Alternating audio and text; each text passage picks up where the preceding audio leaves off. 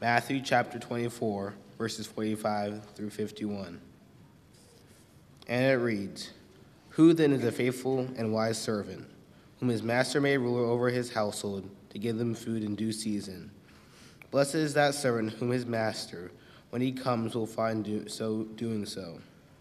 Assuredly, I say to you, they will make him ruler over all his goods. But if that evil servant says in his heart, My master is delaying his coming, and begins to beat his fellow servants and to eat and drink with the drunkards, the master of this, that servant will come on a day when he's not looking for him, and at an hour that he's not aware of. And he will cut him in two and appoint him in portion with the hypocrites. There shall be weeping and gnashing of teeth.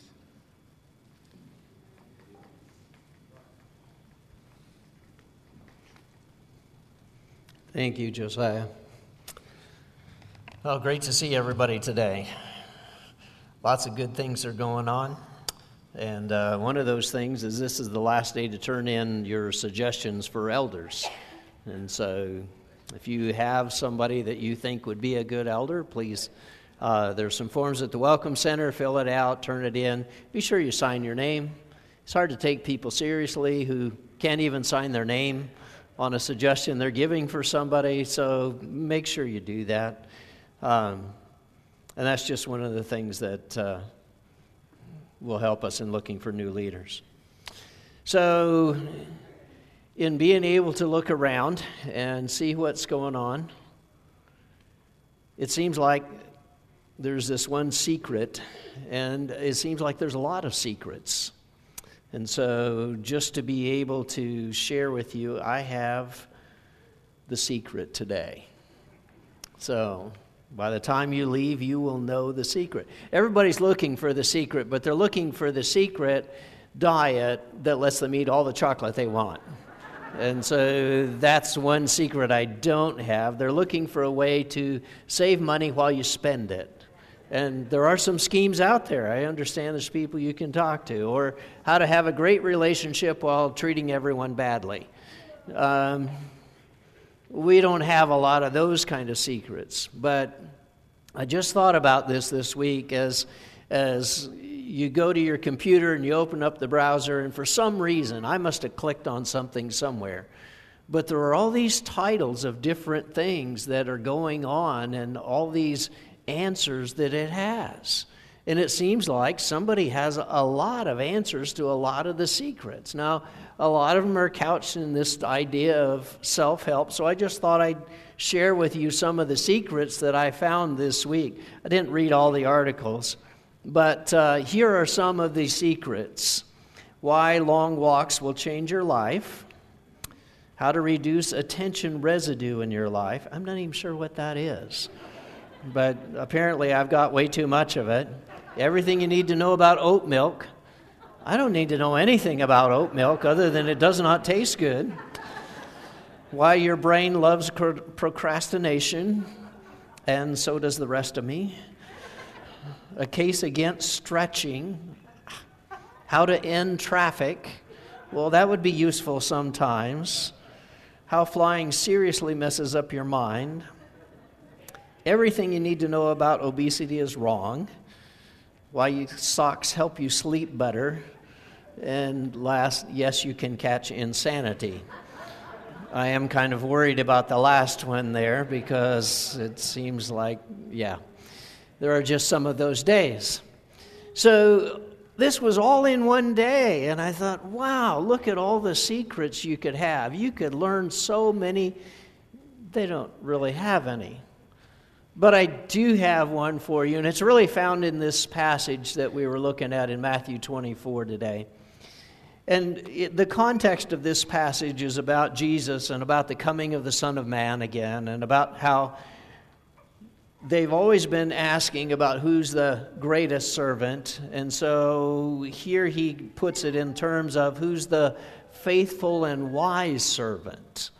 Okay, Uh, not a self help, but who would Jesus put in charge? Who's the guy Jesus would pick as leader? And specifically, he talks here about it being very personal the guy who fixes dinner, the one who gives people what they need at the proper time. Here is their food at the proper time. The person who's responsible for others. And, and he says, Well, the one who does it. Okay, that doesn't seem like much of a secret, but there's a gap between the time when somebody was supposed to do it and they find the next person who's supposed to do it, and then who does it in between. And sometimes it can be just a day or a week, or sometimes it's years that we go between, okay, this person did a really good job, and we'll find someone who does a good job, but that gap in between, well, who does it? You know, like when mom is sick and maybe in the hospital, who cleans the house? Um, the kids all look at each other and go, Well, we don't know. And the dad looks at the kids and go, Well, I think you guys ought to. And it's like, Well, uh, no, we, we just don't know. And so, okay, they spend the next few weeks wondering why the mess is getting deeper and deeper because somebody's got to step in and do that. And it seems like that's what Jesus is trying to say here is the one who fills in the gap, the one who does, uh, not that they've been assigned to do it, but they just do it. I heard somebody say one time, oh, don't worry about it, things just happen. No, things don't just happen. Obviously, you're the one not doing them, but that just means a whole lot of other people have jumped in to do it for you. Uh, but their attitude was that, you know, everything just works out in the end. Yeah, that's because somebody else is working it out in the end. And so Jesus says, I noticed those people. And then he says, I also notice when they take advantage of things. When there are people who might be consumers and they go more toward the people who are consumers and they decide, well, you know, we can just use all this for us. And it doesn't matter what it is. Here he mentions the, the ones that we would know of, the drunkards or things like that. And then this horrible punishment, you know, he's going to put him with the hypocrites, but first we cut him in pieces. Uh, I don't even understand. How bad are the hypocrites then? I mean, if that's what this has happening. But we all know and understand, or we should, that the Master has given us something. And He expects us to take care of it, and we could abuse it, or we could ignore it. But who's the one who does it without even being asked? Just because God gave it to you, because that's where we are. And so I have this secret that very few people ever realize, and it's a very, very important one. And just showing up is half the battle. So the secret is just show up. Okay? So that was a good sign. I saw this one showing up as half the battle until I saw the next one 80% of success is just showing up. I thought, well, this is great. And then if you keep searching, 90% of life is showing up. Oddly enough, it's a quote by the same guy all three times. So uh, let me just say our odds are improving, but it's a very simple thing that, you know, when you show up, nothing happens until you do. But when you do, things happen and it gets better. And that's really such a simple thing. It's the first principle of discipleship, though, is that people would show up. Jesus calls and they come, and sure enough, that's what we find in, in Mark chapter 1 as he talks about calling some of his first disciples. He says, Passing along the Sea of Galilee, he saw Simon and Andrew, the brother of Simon, casting a net into the sea, for they were fishermen. And Jesus said to them, Follow me, and I will make you become fishers of men. And immediately they left their nets and they followed him. And going a little further, he saw James, the son of Zebedee, and John, his brother, who were in the boat mending nets. And immediately he called them, and they left their father Zebedee in the boat with a hired servant and followed him. And so Peter and Andrew are doing something else, but Jesus calls them and says, I want you to follow me. I'll make you fishers of men. Okay. How would we know if it worked? Well, there's an easy way to know if it worked. It's when they drop what they're doing and turn around and come follow you. And then James and John, the same thing. It's, you know, follow me. Well, how do you know if they really are? Well, because they left their dad, they left the business. Apparently, there's other servants there and people who are there who are able to do this. And so it's not like, okay, I'm walking out of work now and who cares what they're going to do. No, there's other people who can take care of this, but they have something more important. And so they decide they're going to follow Jesus. And so it's very simple the guy who shows up. And that's what they did. I mean, Jesus called them first to say, Follow me, but then that's what happens. And so we know that they heard. He says, I'll make you fishers of men. But he's only going to make you fishers of men if you show up. It's not an appointed position. You don't have to be there, either as fishers of men or disciple or apostle, where they will eventually be. Uh, none of those are an appointed thing. Well, let's just, you know, randomly draw and pick some names of people who we want to. No, you don't do that. It's the people who are actually doing it. The people who are actually there, the people who are following, the people who showed up. As you look toward the end of the chapter, we find Jesus is constantly teaching and healing.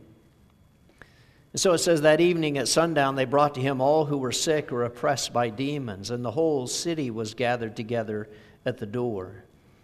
And he healed many who were sick with various diseases and cast out many demons. And he would not permit the demons to speak because they knew him. So, who does Jesus heal? Well, it's pretty easy the ones who showed up, right? That's the ones he heals. So everybody who came to him, he heals. Uh, pretty soon it looks like the whole city's at the door. And so he heals all of them. Uh, Mark 140, you see there's a leper who comes to him, and Jesus heals him because he came to him. And then chapter 2, you find there's a paralytic and he heals the paralytic, but not before there are so many people crowded in, they have to take off the roof. And, well, why are they doing that? Because I got to get this guy to Jesus so he can heal him. In other words, they're brought to him. He showed up, even if it took some of his friends just to be able to get him there. Well, and every single time you see that's what happens. These people came and they showed up. There's a man with a withered hand in the synagogue. Now, he was a plant, and people had put him there, but he runs across Jesus in his path.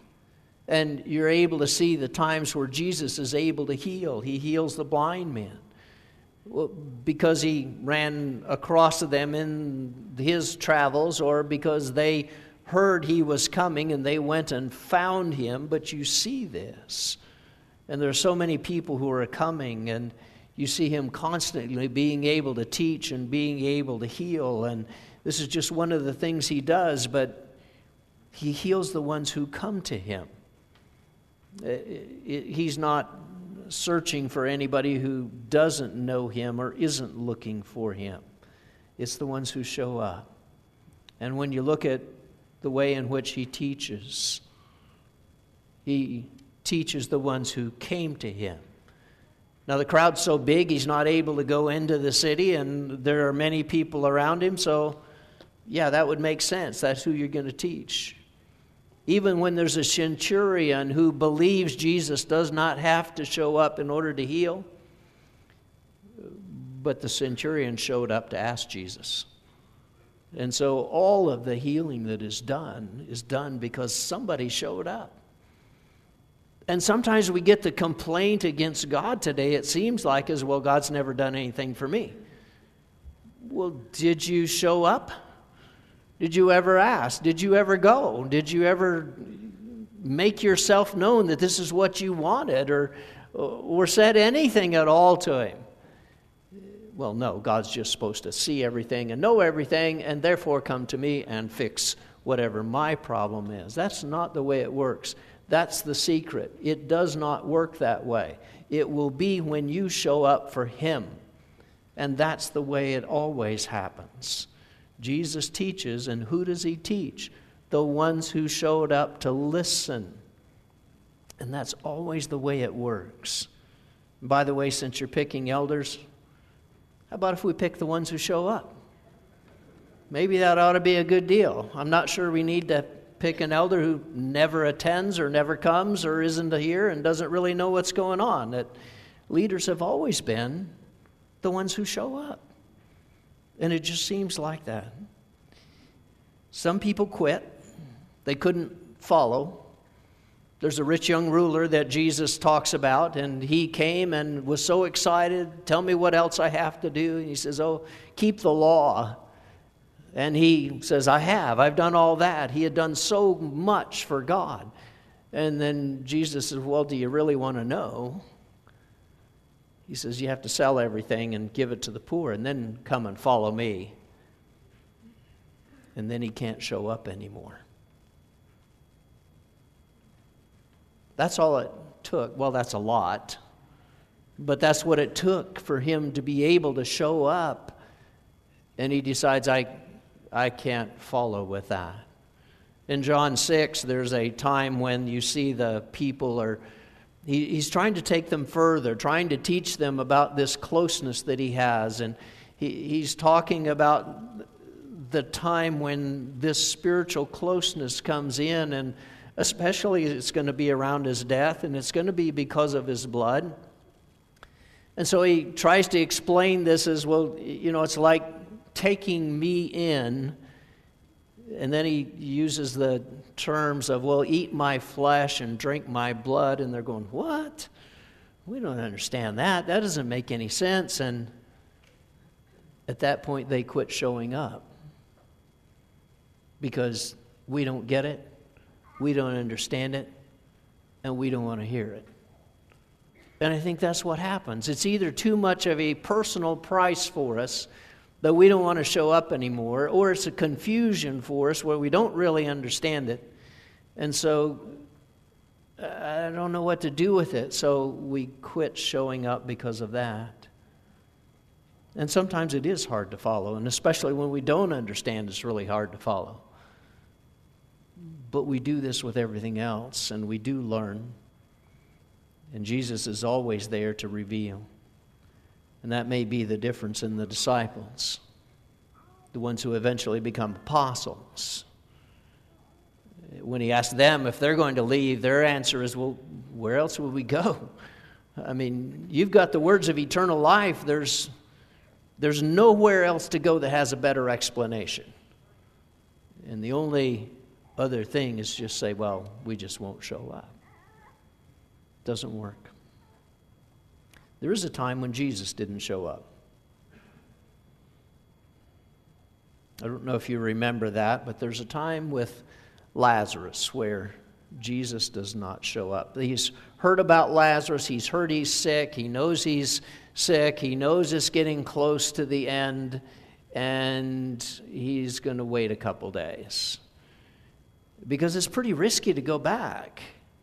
They're looking for him in Jerusalem. They're, they're about to destroy him, and, you know, Bethany's not that far away.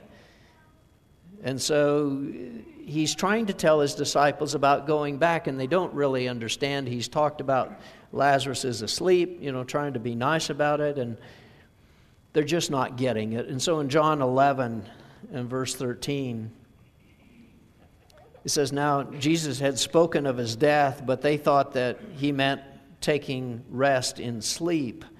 And Jesus told them plainly, Lazarus has died. And for your sake, I am glad that I was not there, so that you may believe. But let us go to him. And so Thomas, called the twin, said to his fellow disciple, Let us also go that we may die with him. Wow. I mean, there's lots of reasons not to go. One's the personal risk that you're going to put everyone in, not just him, but everybody who's a follower of Jesus. And so Lazarus isn't speaking, he ha- isn't sleeping, he has died, and Jesus is going. He's his friend. But he waited. And he says, I've waited, and I need for you to believe. And Thomas's statement is we always think of doubting Thomas, don't we? As he's the one that doubted and didn't believe, and that story's later, but this is the real Thomas, too. There are times when you just say, you know what, if he's going, we're going, and if he's going to die, we're going to die, we're going to show up for Jesus. And that's what they do. We don't look at the risk because the rest doesn't matter anymore. We just go wherever he is.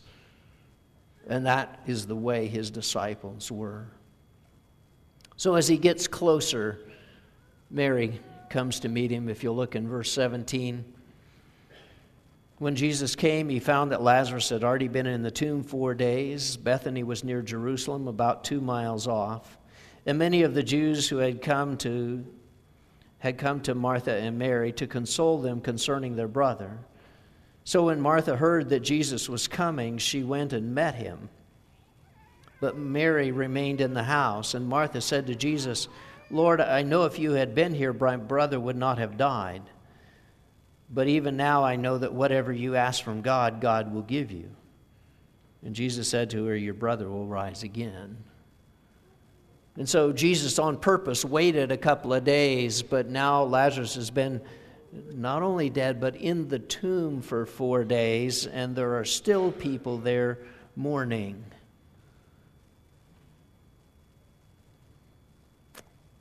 Her first words to him if you'd been here, you wouldn't have died. You didn't show up. It would be different if you had come. And I don't know how to read this, whether she's accusing him, whether she's just sad, whether she's just saying how much she believes in Jesus, or whether she's really mad and saying, you know, if you'd been here, he wouldn't have died. That's great faith that she has. And it's pretty incredible that she is that much aware because I think they have this close relationship. And she is that much aware that Jesus was not there. And she knows what he could do. She knows that he's been their friend for a long time. He stayed in their house, and lots of other people came. Jesus, you didn't show up. And you're the guy who could have made the difference. Jesus simply says, Your brother will rise again. And then they talk about resurrection, and they talk about him, not that he stayed away on purpose, but he was trying to teach them about resurrection, and that's why he did that. He claims that he's the resurrection and the life, and even with a good reason for teaching them something, she says he didn't show up to save him. All of that hurts, doesn't it? And it's not long before Mary comes also. Apparently, Martha goes back. And so, down in verse 32, you see, when Mary came to where Jesus was and saw him, she fell at his feet, saying to him, Lord, if you had been here, my brother would not have died. And the Lord saw her weeping, and the Jews who had come with her also weeping. He was deeply moved in his spirit and greatly troubled, and he said, Where have you laid him? And they said to him, Lord, come and see. And then Jesus wept. So the Jews said, See how he loved him. And some of them said, Could not he who opened the eyes of the blind man also have kept this man from dying? Ah. It's not just the sisters, everybody knows you didn't show up. You weren't here. We think you could have done something about this situation. There's lots of emotion going on at the time. Jesus knows what he's about to do. And yet, even with all of the emotion that he sees, he is overcome as well. Have you ever had that? I don't think everybody does, but sometimes if one person laughs, the other person starts laughing. Our youngest son was like that. We'd tell a joke and we'd all laugh and look at him, and he would be laughing away, and we're going, Okay, so tell us what the joke is. He's like, I have no idea, but it's just, okay. and the other side's true too. Sometimes if someone's crying, then other people can't help but cry and share that emotion. And it says deep, Jesus is deeply moved in spirit, he's greatly troubled. And so Jesus cries, even though he knows what he's going to do. And the people also say, I think he could have kept him from dying. Jesus does heal Lazarus. He heals him of death. Now, that's a big one. How can you heal someone of death? But I want you to think about this for just a minute. What's the difference in healing the disease and raising the dead? If you heal the disease, certainly you've done something that God wants. It's going to make the final result, it's going to be good. You showed up. If you raise the dead, it means you didn't heal the disease. It means you didn't show up. And I think that's what God gets accused of all the time is, well, God, you didn't show up for this. He goes, no, no, you don't understand. There is more to this than just what you see and just what you thought and just the disease. Because there's also resurrection. What if he healed, but then resurrection can't happen? Or what if resurrection's a loss and he doesn't heal?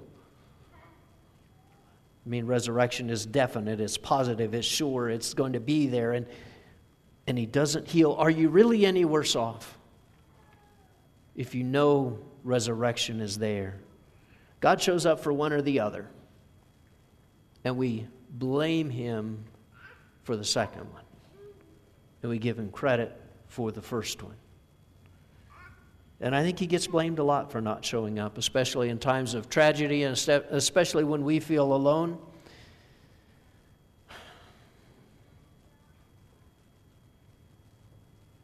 Don't think God doesn't cry. Hope begins in the dark. The stubborn hope that if you just show up and try to do something right, the dawn will come.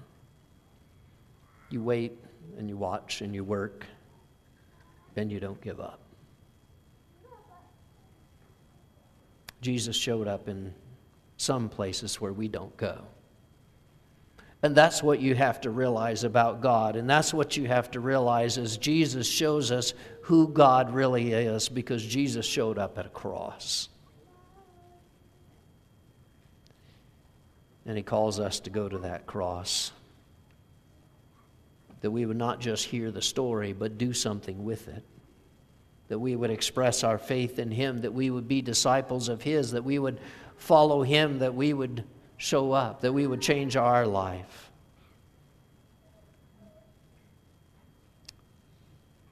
The apostles showed up for Pentecost. It was kind of touchy there.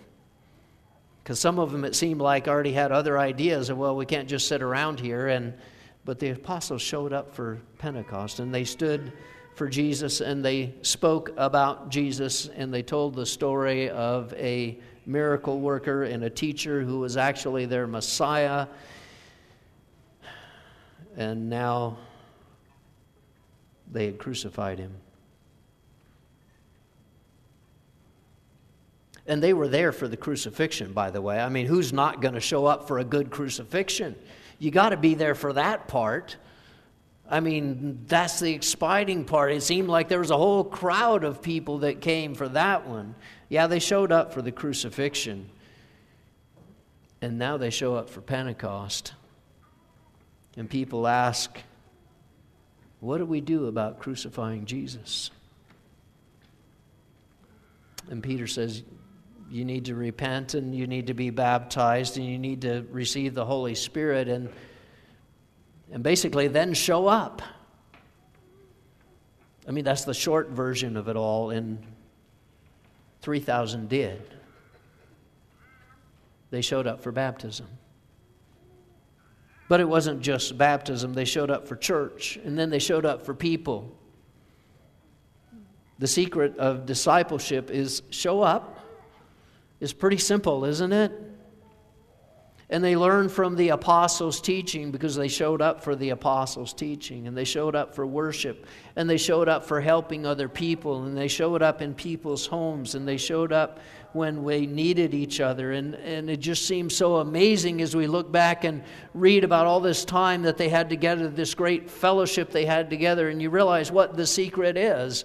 Is pretty easy. They got out of their house and they came. I mean, that was it they showed up. Let me encourage you to show up in your marriage.